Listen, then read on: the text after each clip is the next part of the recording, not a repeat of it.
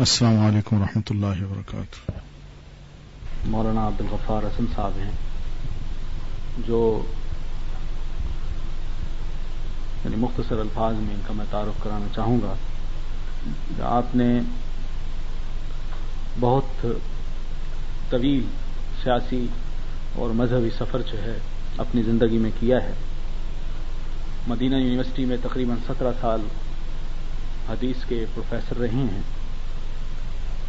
اور پھر اس کے بعد اس سے پہلے بھی یعنی جماعت اسلامی کی جو سیاسی زندگی ہے، مولانا مودودی مرحوم کے ساتھ ان کی اچھی خاصی وابستگی رہی۔ اور نائب امیر جماعت اسلامی پاکستان کے مقام تک بھی آپ پہنچے۔ لیکن وہ جماعت کے ساتھ جو حادثہ ہوا اختلافات کی وجہ سے، تو یہ بھی جماعت سے اپنے نقطۂ نظر کی بنیاد پر علیحدہ ہوئے اور پھر تدریس اور علمی خدمات کو اپنا میدان بنایا تو یہ سترہ سال مدینہ یونیورسٹی بھی پڑھاتے رہے اور اس کے بعد جب یہاں واپس پاکستان تشریف لائے تو اسلامی نظریاتی کونسل کے یہ رکن منتخب ہوئے، پچھلے سال ہی ریٹائر ہوئے ہیں۔ تو آپ کو اللہ تعالیٰ نے اس عمر میں بھی بہت ہی اچھا حافظہ عطا فرمایا ہے۔ تو بہت سی ایسی باتیں ان سے سننے میں آتی ہیں۔ جو شاید بچپن کی یا جوانی کی جو ان کی باتیں ہیں اور اچھی طرح ازبر ہے تو آج انشاءاللہ مولانا صاحب ہمارے سامنے طلاق کے مسائل پر بھی گفتگو فرمائیں گے۔ اس سلسلے میں آپ کے پاس کوئی سوال ہوں تو وہ بھی آپ ساتھ ساتھ نوٹ کرتی جائیے۔ انشاءاللہ یہ اس کا بھی جواب آپ سمجھیں بسم اللہ الرحمن الرحیم۔ نحمده ونصلي على رسوله الكريم قال الله تعالى في كتابه المجيد ومن آياته أن خلق لكم من أنفسكم أزواجا لتسكنوا إليها وجعل بينكم مودة ورحمة آج کی مجلس میں گفتگو کرنے کے لیے جو عنوان دیا گیا وہ ہے طلاق کے مسائل طلاق سے پہلے نکاح کا دور آتا ہے، مرحلہ آتا ہے۔ تو نکاح کے بارے میں یہ کچھ کہنا ضروری ہے۔ بعض اہم مسائل ایسے ہیں جن کا تذکرہ ضروری ہے۔ سب سے پہلے طلاق کے مسائل یا نکاح کے مسائل بیان کرنے سے پہلے ضروری ہے کہ آپ کے سامنے خاندانی زندگی خاندانی نظام جو ہے، اس کی اہمیت کو بتایا جائے۔ اس کی تمہیدین کچھ کہنا پڑے گا۔ قرآن مجید میں سے ایک مطالعے سے معلوم ہوتا ہے کہ قرآن مجید کے مضامین بنیادی تین ہیں۔ اصلاح عقائد، اصلاح اعمال اور اخبار الغیب۔ اخبار الغیب کا مطلب ہے یعنی ماضی کے واقعات اور مستقبل کے لیے پیشین گوئیاں۔ اور صلاح عقائد کی ماتحت تین عنوان آتے ہیں۔ ایمان باللہ یعنی توحید۔ ایمان رسالت یعنی اتباع سنت۔ اور ایمان بالآخرت۔ یہ تین عنوان ہیں۔ اصلاح اعمال کے ماتحت دو عنوان ہیں۔ اخلاق اور احکام یعنی احکام و قوانین۔ احکام و قوانین کے ماتحت پھر ذیلی عنوانات ہیں۔ اسلام کا عبادت کا نظام، عبادات، نماز، روزہ، حج، زکوٰۃ، جہاد، یہ سب عبادت کے ماتحت جو عنوانات ہیں۔ دوسرا عنوان ہے معاشرت۔ یعنی خان کی زندگی، گھریلو زندگی، زوجین کے تعلقات آپس میں کیسے ہوں؟ اس کے بعد عنوان ہے معیشت، سیاست سلو جنگ کے قواعد، بین الاقوامی تعلقات۔ یہ گویا کہ خلاصہ ہے جو قرآن مجید میں مضامین بیان ہوئے ان کا۔ اب یہاں قابل غور بات یہ ہے، قرآن مجید میں اصلاح عقائد پر بڑا زور دیا گیا ہے۔ یہ مضمون مفصل بیان کیا گیا ہے۔ نمبر دو، اخبار غیب یعنی پچھلے واقعات عبرت کے لیے بیان کیے گئے ہیں۔ لیکن عملی زندگی سے متعلق جس عنوان کو زیادہ اپنایا گیا ہے، وہ معاشرت ہے۔ معاشرت یعنی خان کی زندگی، خاندانی زندگی۔ خاندانی نظام اسلام کا کیا ہے؟ اس بارے میں قرآن میں نہ صرف یہ کہ اصول اور کلیات بیان کیے گئے ہیں، بلکہ جزیات اور فروغ بہت سی اہم جزیات کو بھی بیان کیا گیا ہے۔ یہ قابل غور بات ہے۔ مطلب یہ ہے کہ سیاست ہے، مثلا سیاست کے بارے میں چند اصول بتا دیے گئے ہیں۔ امر ہم شورا بین ہوں مثلا۔ معیشت کے بارے میں کچھ بنیادی اصول بیان کر دیے گئے ہیں۔ ربا کی حرمت زکوٰۃ کا کیا ہوا حکم؟ یہ بیان کیے گئے ہیں۔ لیکن اصول ہیں، جزیات نہیں ہیں۔ جزیات حدیث میں بیان نہیں ہیں۔ لیکن یہ جو ہے معاشرت کا معاملہ تو معاشرت کے معاملے میں ہم دیکھتے ہیں کہ قرآن مجید میں تفصیل سے بیان کیا گیا ہے۔ اصول اور کلیات کے ساتھ ساتھ جزیات کو بھی بیان کیا گیا ہے۔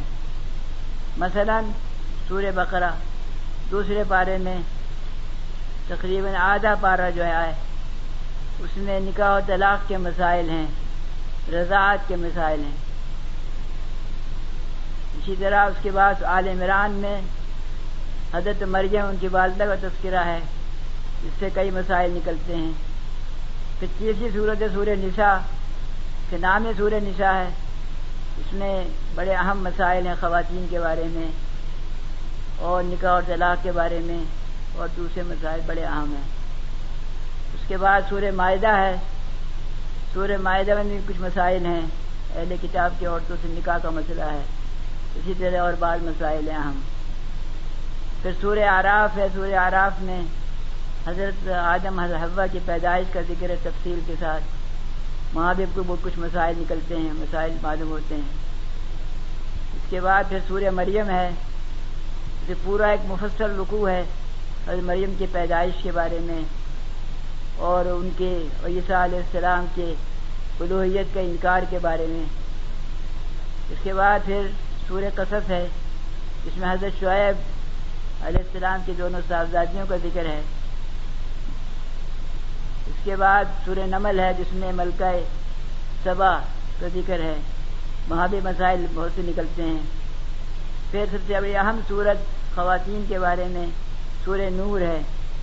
سورہ نور کے اندر وہ تفصیل سے احکام کیے گئے ہیں اور بتایا گیا گھر کا پردہ کیسے ہونا چاہیے، گھر میں کیسے رہنا چاہیے خواتین کو۔ اور دوسرے اہم مسائل ہیں جن کا ذکر سورہ نور میں ملتا ہے۔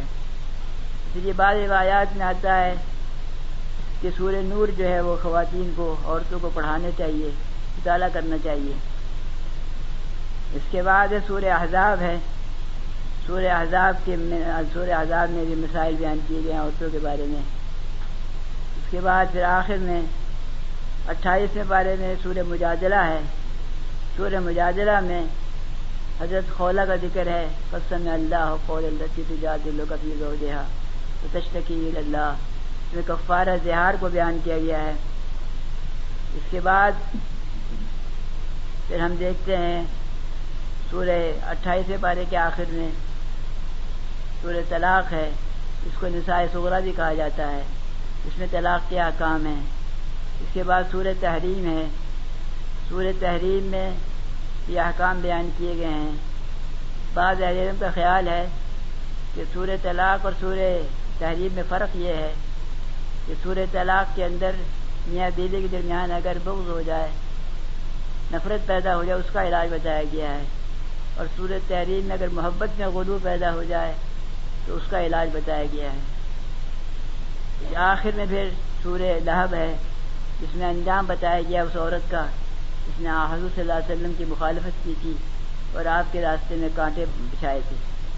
یہ گویا کہ اسے تفصیل سے معلوم ہوا کہ قرآن مجید کے اندر سب سے زیادہ اہمیت عملی زندگی سے متعلق جو عنوان ہے، وہ معاشرت کا عنوان ہے۔ اس کی وجہ یہ ہے کہ بنیادی وحدت ہے۔ اس کے بغیر کام نہیں چلتا۔ اگر گھر خراب ہو جاتا ہے میاں بیوی کے تعلقات خراب ہو جاتے ہیں اس کا اثر اولاد پر پڑتا ہے، دو خاندانوں پر پڑتا ہے، بلکہ کئی برادری پہ پڑتا ہے، اور اس سے فساد نمایاں ہوتا ہے۔ اسی لیے آپ دیکھتے ہیں، سورہ بقرہ میں پہلے پارے میں، شروع میں پہلے بارے میں ہاروت ماروت کا ذکر آتا ہے۔ تو وہاں فرمایا گیا ہے تعلمون منهما ما يفرقون به بین المرء وزوجه. کہ وہ ہاروت ماروت سے سیکھتے تھے، ایسا علم، ایسا فن، جس کے ذریعے سے میاں بیوی کے درمیان جدائی ڈالتے تھے۔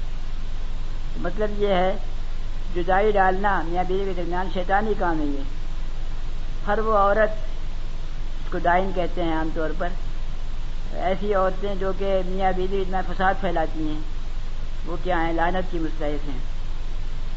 اس لیے کہ ایک حدیث میں آتا ہے، صحیح مسلم کی روایت ہے کہ ابلیس جب بیٹھتا ہے اپنے عرش پر اور لوگوں سے پوچھتا ہے اپنے چیلوں سے، اپنے کارندوں سے، کارکنوں سے کہ لاؤ بتاؤ تم نے کیا کیا ہے؟ کتنے لوگوں گمراہ کیا ہے؟ تو ایک کوئی کہتا ہے کہ میں فلاں آدمی حج کے لیے جا رہا تھا، میں نے اس کو روک لیا۔ کہا اچھا بڑا کام کیا اچھا خیر بیٹھ جاؤ۔ پھر اس کے بعد پوچھتا ہے، دوسرے سے کیا کیا تم نے؟ کہا، میں نے نماز سے روک دیا۔ تیسرے نے کہا، میں نے فلاں کام سے روک دیا۔ کیا کوئی کام تو کچھ نہیں ہے سب ایسے ہی کام نہیں پھر ایک کھڑا ہو اس نے کہا کہ، میں نے بڑا کام کیا شاندار۔ کیا کام کیا؟ ہے میں نے یہ کام کیا ہے کہ ایک گھر میں میاں بیوی رہتے تھے، بڑی محبت سے، بڑی الفت تھی آپس میں۔ ایک دوسرے کی چاہت تھی کہ میں نے ایسا ڈورا ڈالا، ایسا فتنہ برپا کیا۔ کہ وہ دونوں ایک دوسرے کے دیکھنے کے روادار نہیں ہیں۔ یہ سن کر ابلیس لئیم دے کھڑا ہو جاتا ہے، گلے سے لگاتا ہے۔ ہاں یہ ہے وہ کام جو کرنے کا ساتھ نے کیا ہے۔ تو معلوم یہ ہوا کہ جو شیطانی قوتیں ہیں، وہ یہی چاہتی ہیں کہ خاندانی زندگی تباہ ہو جائے۔ جتنے بھی غیر مسلم فرما روا یہاں آئے ہیں، جو ان کے اثر میں ہیں، ان سب کا، ان کا، سب کا یہی منشا ہے کہ خاندانی زندگی کو تباہ کیا جائے۔ اس لیے قرآن مجید نے اس کو بڑی اہمیت دی ہے۔ یہ تو تمیزی طور پر یہ پہلی بار بتائی تھی۔ اور دوسری بات یہ ہے جو ضروری بتانے کی ہے وہ کہ اسباب اختلاف کیا ہیں۔ جو مسائل آگے بیان ہو رہے ہیں، اس میں اختلاف پایا جاتا ہے۔ مختلف فقہ کا، محدثین کا علم کرام کا اختلاف ہے۔ تو آدمی حیران ہوتا ہے بعض دفعہ یہ اختلاف کیوں ہے؟ لیکن اصل میں یہ مستقل مضمون ہے اسباب اختلاف، اس کو بیان کرنا اس وقت ممکن نہیں ہے، لیکن یہ ہے کہ اختلاف پایا جاتا ہے۔ لیکن یہ اختلاف قابل برداشت ہے۔ اختلاف دو قسم کا ہوتا ہے۔ ایک اختلاف وہ ہے جو خیر القرون میں ہوا ہے فقی مسائل میں، عملی مسائل میں۔ یہ اختلاف جو ہے قابل برداشت ہے۔ یہ راج مرجو کا اختلاف ہے، یہ حق و باطل کا اختلاف نہیں ہے۔ راج مرجو کا مطلب یہ ہے کہ ساٹھ فیصدی، ستر فیصدی اس میں اس بات کا اعتماد ہے کہ یہ صحیح ہے۔ لیکن ساتھ ہی اس بات کا بھی اعتماد ہے، تیس فیصدی، بیس فیصدی اس میں غلطی ہو سکتی ہے۔ لیکن راجے کو پر عمل کریں گے، مرجو کے بارے میں معاملہ اللہ کے حوالے کریں گے۔ اس بنا پر یہ اختلاف جو ہے، خیر القرون میں رہا ہے۔ تو خیر القرون میں جن مسائل میں اختلاف رہا ہے، ان میں سختی برتنا فتوے دینا کفر کے، یا خصت کو فجور کے، یا گمراہی کے، یہ صحیح نہیں ہے۔ جس سے پھر بڑا فتنا پڑتا ہے کچھ صحابہ کرام کی شخصیتیں جو ہیں وہ زد میں آ جاتی ہیں۔ اس کے بعد تو لہٰذا ضروری ہوا، معلوم کیا جائے کہ وہ کون سا اختلاف ہے جو قابل نفرت ہے۔ وہ اختلاف ہوا ہے جو کہ خیر القرون کے بعد پیدا ہوا ہے۔ بہت سی بدعات پیدا ہو گئی خیر القرون کے بعد۔ تو ایسی بدعات جو ہیں جو ہیں وہ قابل نفرت ہیں، لیکن ان کی ان کی اصلاح کے لیے بھی بڑی حکمت کی ضرورت ہے۔ وہاں بھی یہ نہیں ہے کہ آدمی سختی سے کام کرے فتوا دے، بلکہ وہاں بڑی نرمی کے ساتھ، بڑی حکمت کے ساتھ دعوت دینی ہوگی۔ یہ دوسری بات تھی جو میں نے عرض کر دی۔ اس کے بعد نکاح کے بارے میں، مقاصد نکاح کیا ہیں؟ تو قرآن مجید میں آتا بنا آیات ہی خلق القم انفسکم ازواجن یہ تسکنو الیہا وجعل بینکم مودتا ورحمہ یہاں فرمایا میں نے آیات بھی اس اللہ تعالیٰ کی نشانیوں میں سے یہ ہے۔ ان خلق لکم من انفسکم ازواجن اس نے پیدا کی تمہارے لیے، تمہارے میں سے جوڑے پیدا کیے۔ یہ مقصد ہے یہ۔ اگر یہ مقصد حاصل ہونا چاہیے، اس کی کوشش کرنی چاہیے۔ اگر یہ حاصل نہ ہو، تو پھر طلاق کا مرحلہ آتا ہے۔ تو نکاح کے سلسلے میں شاید کی تشریح میں ایک بات یہ بھی ہے کہ یہاں ایک لطیف بات ہے میں نے آیات یعنی خلق میں انفس کو مزواجن یعنی خواتین جو عورتیں جو ہیں، وہ مردوں کی طرح ہیں انفس کو مزواجن ان کی اگلی سے پیدا کیا گیا ہے، آدم سے ہوا پیدا ہوئی اور پھر آدم اور ہوا کے ملاپ سے پھر ساری مخلوق پیدا ہوئی۔ یہ گویا کہ الگ چیز نہیں ہے، بلکہ پہلے یہ حالت تھی اسلام سے پہلے کہ عورتوں کو بڑا حقیق سمجھا جاتا تھا۔ یہاں تک کہ جیسا کہ تاریخ میں آتا ہے، علامہ شبلی نے مقالات میں لکھا ہے کہ سن پندرہ عیسوی میں برطانیہ میں ایک جب اجتماع ہوا مفکرین کا، دانشوروں کا۔ یہ سوچنے کے لیے عورت کی حیثیت کیا ہے؟ کیا اس کو حیثیت دیں؟ کیا مرتبہ دیں؟ تو بڑے بحث کے بعد، بہت بحث مباحثے کے بعد طے کیا ہاں عورت جو ہے، یہ جاندار چیز ہے۔ جان رکھتی ہے۔ جان دیا یعنی جانور ہے مطلب یہ، جان بس، اس سے زیادہ نہیں۔ آج وہی برطانیہ جو ہے، بہت زیادہ اعلان کر رہا عورت کی آزادی کا۔ لیکن اتنا بڑھایا اتنا بڑھایا کہ اس کو کتنا بنا دیا۔ تو بہرحال یہ آیت جو ہے، اس میں یہ انخل قلق ازواجن تفسکن الیہا۔ یہ مقصد بتا دیا ہے، سکون۔ یعنی مرد جب دنیا کے ہنگاموں سے فارغ ہو کر، دنیا کے کاروبار سے فارغ گھر پہنچے، تو اسے ایک گوشہ عافیت، ایک گوشہ سکون حاصل ہو۔ یہ مقصد ہے نکاح کا۔ لیکن اگر مرد بھی باہر جائے اور عورت بھی سیر سپاٹا کرتی پھرے، تو ظاہر بات ہے یہ مقصد حاصل نہیں ہوگا۔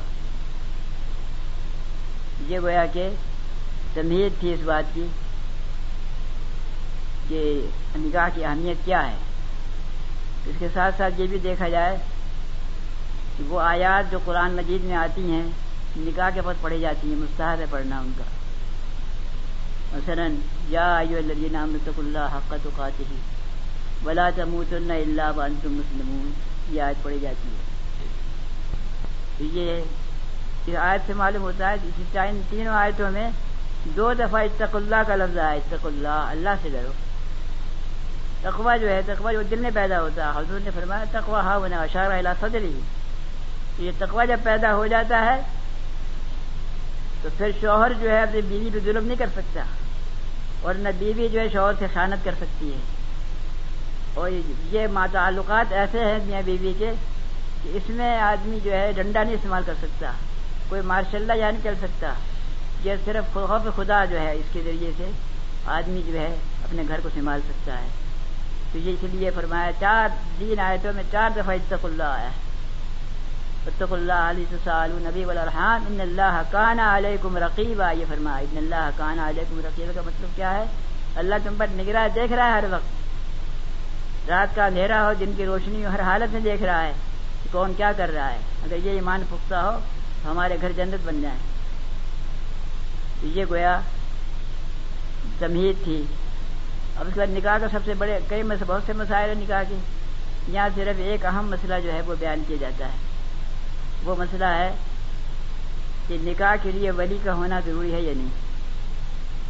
تو نکاح کے لیے ولی کا ہونا راج مسلک جو ہے کبھی جہاں تک میں نے غور کیا دلائل کے لحاظ سے وہ یہ ہے کہ ولی ہونا چاہیے۔ اس کی دلیل کیا ہے؟ ایک حدیث میں آتا ہے، عبداللہ بن عباس کی روایت ہے۔ رسول اللہ علیہ وسلم فرماتے لا نکاح اللہ بے ولی جن نہیں ہے نکاح مگر ولی کے ذریعے۔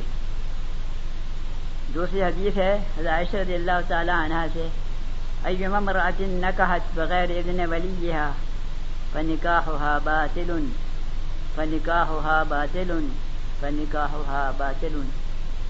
قالت ثلاث مرات۔ یہ روایت ابو داود کی ہے، مسلم احمد کی ہے اور دوسری کتابوں میں ہے۔ تقریباً تیس صحابہ سے یہ حدیث عجیب روایت آئی ہے، اس سے معلوم یہ ہوتا ہے کہ ولی کا ہونا ضروری ہے۔ اس میں حکمت یہ ہے کہ مرد جو ہے وہ باہر کے حالات کو جانتا ہے، گھر کے حالات کو جانتا ہے، مردوں کے حالات کو جانتا ہے، جو مقصوب ہے اس کو بھی جانتا ہے۔ تجربہ ہے، اس کا علم ہے، وسیع ہے وسیع نظر ہے۔ اور عورت لڑکی، نو عمر ہے نہ تجربے کار ہے۔ ہو سکتا ہے وہ جذبات کے رو میں آ کر غلط فیصلہ کر لے۔ اس لیے ولی کا ہونا ضروری ہے۔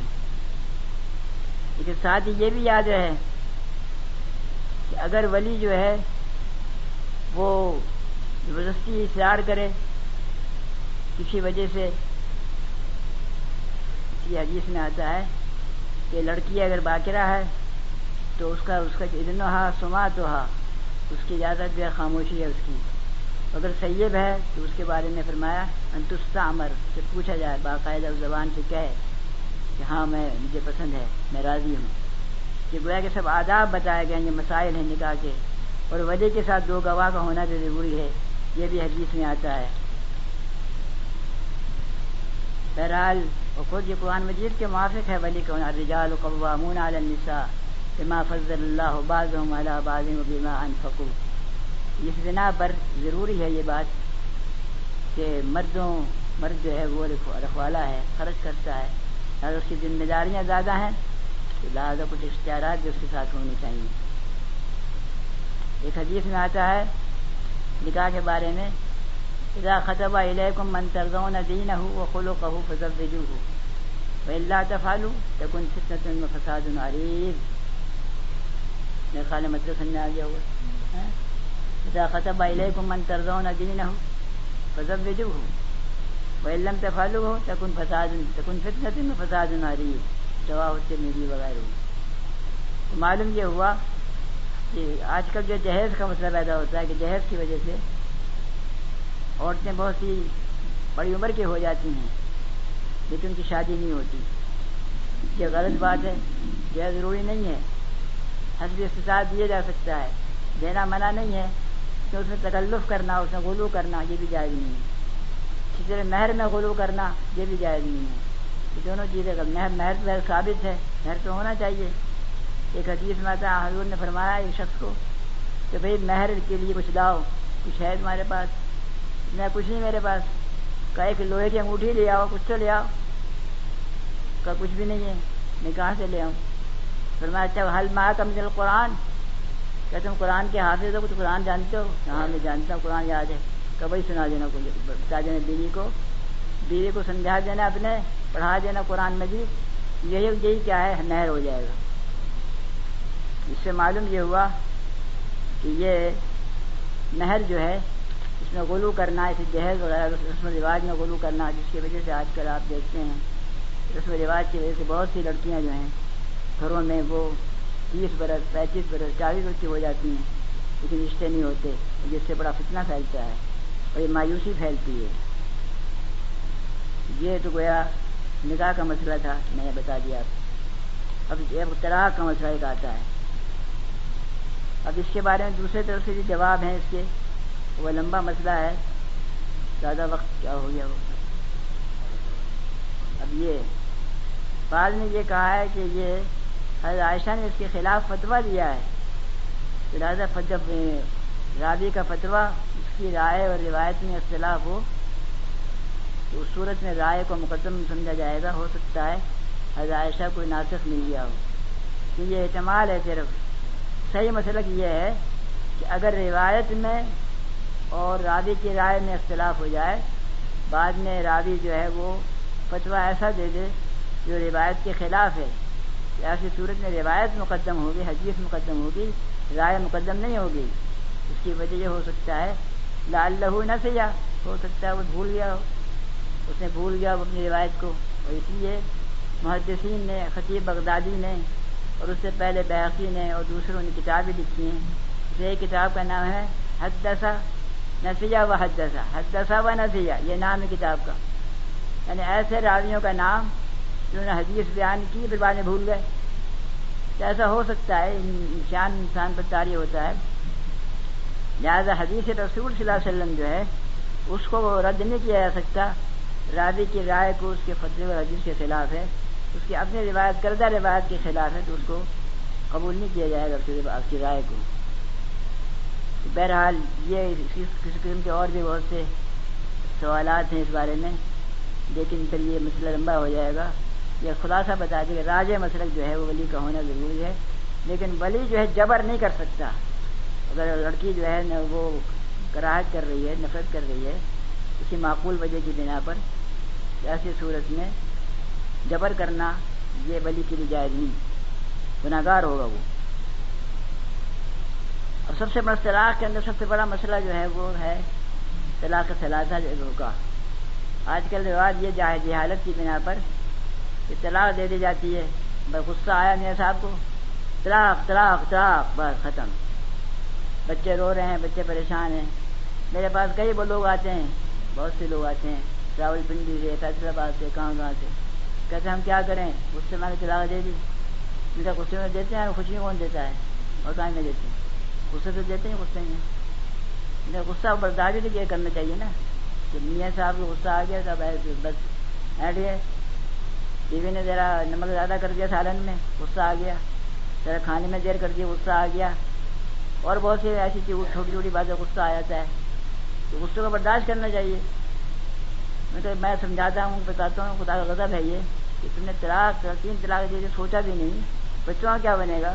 بیوے کیا بنے گا؟ تمہارا کیا بنے گا؟ کیا ہوگا بعد میں؟ تو میں سمجھاتا بھی ہوں اور ساتھ ڈانٹتا بھی ہوں ان کو۔ میں کہتا ہوں، یہ غصے کی حالت میں طلاق دے تو طلاق تو ہو جائے گی، غصہ ہو کیسی ہو؟ ہاں ایسے طلاق، اقرا کی حالت میں طلاق نافذ نہیں ہوتی۔ اگر طلاق اقرا کیا جائے، مرد پر زبردستی کی جائے، طلاق جب انیس سال نافذ ہوگی۔ جب وہ سکران ہو، نشے کی حالت میں ہو تو اس کی طلاق نہیں ہوگی، نافذ نہیں ہوگی۔ لیکن اگر وہ مذاق سے بھی طلاق دے، تو طلاق ہو جائے گی۔ یہ حدیث میں آتا ہے۔ تین چیزیں جو ہیں، وہ واقع ہو جاتی ہیں، نکاح اور طلاق اور عشق۔ تو لہٰذا اس صورت میں معلوم یہ ہوا کہ یہ نکاح جو ہے، یہ طلاق جو ہے اصل میں اپنی جگہ پر یہ تین نہیں ہوں گے، ایک ہوگی۔ یہ اختلافی مسئلہ، بڑا اہم مسئلہ ہے یہ۔ بہت ہی اہم مسئلہ ہے یہ۔ اور یہ مسئلہ جو ہے، آج کل جو ہے، فرقہ وارانہ ذہنیت کا شاہکار بن گیا ہے۔ یعنی ایک فرقہ ہمارے ہاں جو زور دیتا ہے کہ نہیں، تین طلاقیں ایک وقت کی، ایک مجلس کی۔ تین ہی ہوں گی۔ اور دوسرے کہتے ہیں، کہتے نہیں، ایک ہی ہوگی۔ تو لہٰذا اس طرح مناظرے اور رسالے تھکتے ہیں۔ ایک امتیازی مسئلہ مطلب بن گیا ہر ایک کا۔ لیکن میری کوشش یہ ہے کہ کسی فرقہ واران ذہنی سے بالا تر ہو کر، حنفی شافی مالکی حمبلی سلفی، ان سب سے بالا تر ہو کر سوچا جائے، غور کیا جائے۔ کیونکہ جو یہ جتنے مذاہب مسالک ہیں، جتنے نام ہیں، یہ سب بعد میں آئے ہیں۔ ہم ان سے بحث نہیں ہے یہ فقہ سے استفادہ کیا جا سکتا ہے، لیکن فقہ جو ہے وہ قرآن حجیز کے مقابلے میں اس کی حیثیت جو ہے، بات کی ہے۔ اصل مقدم جو قرآن اور حدیث ہے۔ لیکن فقہ کے رام سے استفادہ کیا جا سکتا ہے، ان کے اشتہاد سے۔ لیکن یہ فرق ہے، مسائل اشتہادیہ میں جو ہے اختلاف ہو سکتا ہے، تبدیلی ہو سکتی ہے۔ لیکن جو مسائل ہیں ایسے جن کا تعلق نصوص سے ہے، منصوص ہیں، قرآن حدیث میں، ان میں کوئی تبدیلی نہیں آ سکتی، یہ اصل چیز ہے۔ اب اس کی مثال یہ ہے، جیسے مشہور قصہ، مشہور مسئلہ ہے، مفقود الخبر۔ کسی بھی، کسی عورت کا شوہر گم ہو جائے، پتہ نہیں چلتا۔ اب کیا کریں گے اس میں؟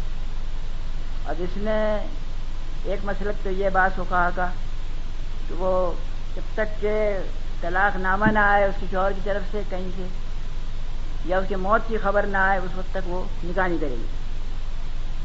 حتیٰ کہ بعض حکام نے کہا کہ نبے سال انتظار کرے۔ یہ تو خیر ایسی بات ہے احتیاط کہہ دی ہے۔ مطلب نکاح ہی نہ کرے مجھے مطلب اس کا ہے۔ امام شافی بھی یہی کہتے ہیں، انتظار کرے۔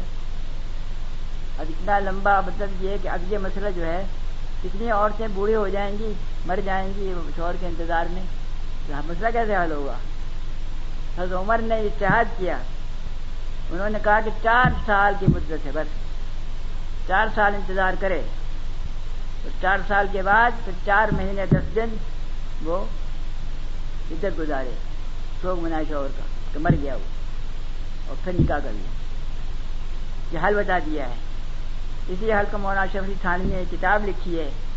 الحیلت الناجزہ للحلیلت العاجزہ۔ یہ کتاب لکھی اس میں انہوں نے حل کیا ہے۔ یہاں حنفی مسلک کے بجائے انہوں نے مالک کا مذہب لے لیا ہے۔ امام مالک کا فتوا یہی ہے۔ معلوم یہ ہوا کہ ایک ہی مسلک پہ نہیں چل سکتے آپ۔ دل فراخ ہونا چاہیے، وسیع ہونا چاہیے، مقید نہیں ہونا چاہیے۔ وہ خود بد کے پاکستان کے اندر پاکستان میں اسلامی نظام آئے کہ جہاں چاروں فقہ جو ہیں، اور ظاہری اور دوسرے اما سب کی فقہ کو سامنے رکھنا ہوگا۔ صرف ایک فقہ نہیں چل سکتی۔ اگر ایک فقہ چلائیں گے تو یہ مسئلہ جیسے آپ یہ مسئلہ آ گیا ہے، آپ نے دیکھ لیا۔ کہ یہاں محفوظ خبر کے بارے میں کیا رہا ہے۔ اسی طرح یہ جو مسئلہ ہے کہ تین طلاقیں جو ہیں، ایک طلاق ہوگی، یہ دو یا تین ہوں گی، اس بارے میں اختلاف ہے۔ ایک تین قول ہیں اس بارے میں۔ ایک قول تو یہ ہے کہ تین ہی واقع ہو جائیں گی۔ جب اس نے کہا طلاق طلاق طلاق تینوں واقع ہو گئی پر ختم ہمیشہ کے لیے۔ کٹ گیا بچہ اللہ یہ کہ وہ حلالہ کرائے اور وہ جان مطلب یہ کہ دوسرا شوہر سے دوسرا دوسرا مرد جو ہے وہ شادی کرے اور پھر اس کو طلاق دے۔ تعلق جنسی کے بعد تو اس کے بعد پھر وہ حلال ہوگی پہلے شوہر کے لیے۔ اس لیے پابندی رکھی ہے۔ حتیٰ چند کی حضوجن غیر قرآن میں آتا ہے۔ اب یہ طلاق کا طریقہ کیا ہے؟ تو اس میں شادی شدہ عورتوں کو چاہیے مردوں کو سمجھائیں۔ غصہ آ جاتا ہے نا بعض دفعہ۔ تو کہتے ہیں جسے عیش میں یاد خدا نہ رہی جسے تیش میں خوف خدا نہ رہا۔ شادی کے بعد عیش بھی ہوتا ہے تیش بھی آتا ہے۔ تو تیش میں یاد خدا نہ رہے تو بڑی مصیبت ہوتی ہے۔ اس لیے ایک حدیث میں آتا ہے کہ غصے والے چار قسم کے ہوتے ہیں۔ یہ ضمنی بات آ گئی ہے۔ کیونکہ غصہ جو ہے یہی تو معاملہ خراب کرتا ہے، طلاق دلواتا ہے۔ تو غصے والوں کی چار قسمیں بتائیں حدیث میں۔ ایک کیا ہے؟ سری الغضب سری الفے۔ جلدی غصہ آتا ہے، جلدی چلا جاتا ہے۔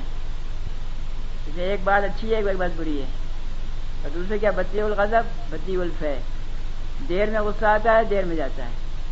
یہ بھی ایک بات اچھی ہے، ایک بات بری ہے۔ اور تیسرا یہ ہے کیا؟ کسی قسم کیا ہے؟ کہ سری الغضب بتی الفے جلدی آتا ہے، دیر میں جاتا ہے۔ یعنی وہ کھوٹے بن جاتا ہے غصہ جو ہے، جاتا ہی نہیں۔ یہ کیا ہے؟ بہت خطرناک ہے یہ۔ ایسے مردوں سے اللہ تعالیٰ بچائے، ایسی عورتوں سے بچائے۔ اس کے بعد چوتھی قسم کیا ہے؟ وہ یہ ہے، بتی الغضب سری الفے سب سے اچھا وہ ہے، غصہ آتا ہے، دیر میں آتا ہے، جلدی چلا جاتا ہے۔ غصہ آتا ہے فطری چیز ہے غصہ تو آتا ہے۔ ایسا تو کوئی انسان نہیں، غصہ نہ آئے۔ مرد کو بھی آتا ہے، عورت کو بھی آتا ہے۔ لیکن غصہ ایسا ہونا چاہیے کہ وہ کھوٹا نہ بن جائے، اڑ نہ جائے اس پر۔ میں ایک بات پکڑ لی، پرانی باتیں، ادھر کی ادھر کی باتیں پکڑ لی۔ بس، تو نے فلاں ایسا کیا تھا، فلاں ایسا کیا تھا، فلاں ایسا کیا تھا۔ بس، غصہ چل رہا ہے، بس۔ ناراضگی ہے۔ ترک کلام ہے اور بچوں پہ ڈانٹ ڈپٹ ہے۔ گھر کی فضا متقدر ہو گئی ہے۔ یہ صورت حال جو انتہائی افسوسناک ہے۔ جو نے غصے کے چار قسمیں بتائیں غصے والوں کی، اسی لیے یہ جو تیسری قسم ہے کیا پہلے دوسری، اس کے اندر یہ گڑبڑ ہو جاتی ہے۔ لہٰذا غصے سے پہلے فرمایا بلکازمین الغیر بلافین الناس۔ قرآن نے بتایا، غصے کو پینے والے اور لوگوں کو معاف کرنے والے، یہ جذبہ ہونا چاہیے۔ مرد کے اندر اور عورت کے اندر بھی۔ جیسے کہ حدیث میں آتا ہے، لا یفرق مومن مومنتن ان کرہ منہا خلقن رضی منہا آخر، کہ کوئی مومن مرد جو ہے، مومن عورت سے بغض نہ رکھے۔ ہو سکتا ہے اسے ایک عادت اس کی ناپسند ہو، تو دوسری عادت اس کو پسند آ جائے، مرغوب ہو جائے۔ ایسا ہوتا ہے۔ نہ کوئی عورت ایسی ہے، ایسی حدیث میں عورت سے بھی لیا ہے؟ ایسے مرد بھی ایسا ہو سکتا ہے۔